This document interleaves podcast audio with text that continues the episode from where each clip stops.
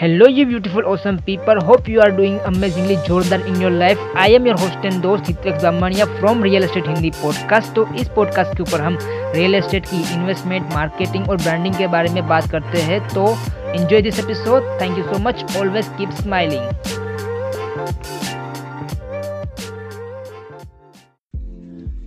तो welcome to my brand new episode of real estate Hindi post podcast जो ये हमारा 55 law of real estate investing का day number three है। तो इसमें हम बात करने वाले हैं द ऑफ़र फॉर्मूला के बारे में। तो इस फॉर्मूला का मेन क्या आ, मतलब कि कैसे काम करता है? तो मान लो कि आप एक प्रॉपर्टी को से चेकआउट करने वाले हो तो उसको किस तरीके से आप अपने मैक्सिमम अलाउ कर सकते हो किसी भी प्रॉपर्टी को परचेस करने के लिए?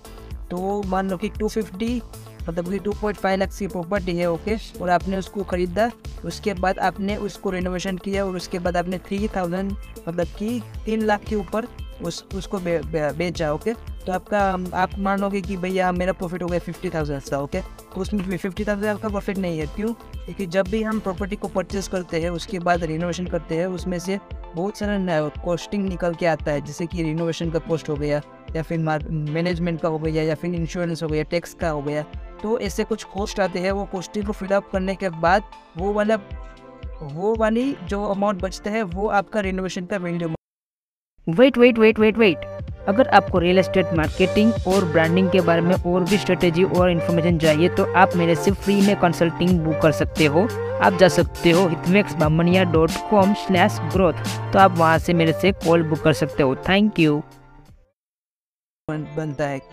मान लो कि आपकी जो प्रॉपर्टी है, तीन लाख में आपके आपने बेचा तो तीन लाख का फिफ्टीन परसेंट होना चाहिए आपका प्रॉफिट मार्जिन तो तीन लाख का फिफ्टीन थाउज़ेंड हो गया फोर्टी फाइव थाउज़ेंड ओके तो जब भी हम प्रॉपर्टी को परचेज करने के लिए जाते हैं तो जी, आप कितना अलाउ कर सकते हो परचेज प्रॉपर्टी को करने के लिए? तो थ्री थाउज़ेंड थ्री हंड्रेड मतलब कि तीन lakh into zero point five उसके डिवाइड बाई फिफ्टी थाउज़ेंड तो जो भी, जो कुछ भी आप अमाउंट आता है, वो आप ऑफ़र कर सकते हो प्रॉपर्टी ओनर को कि भाई मेरे को ये प्रॉपर्टी इतने में चाहिए।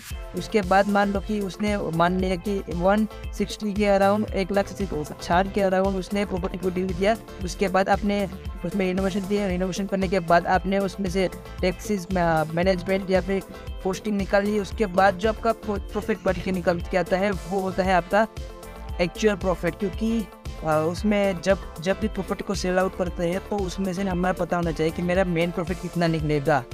सो so, इस हिसाब से रियल एस्टेट की जर्नी में आप स्टार्ट स्टार्ट स्टार्टिंग कर सकते हो बिज़नेस का। सो so, आपके को क्या थॉट्स है वो आप मुझे नीचे कमेंट सेक्शन में बताना। थैंक यू सो मच मिलते हैं नेक्स्ट पॉडकास्ट के अंदर।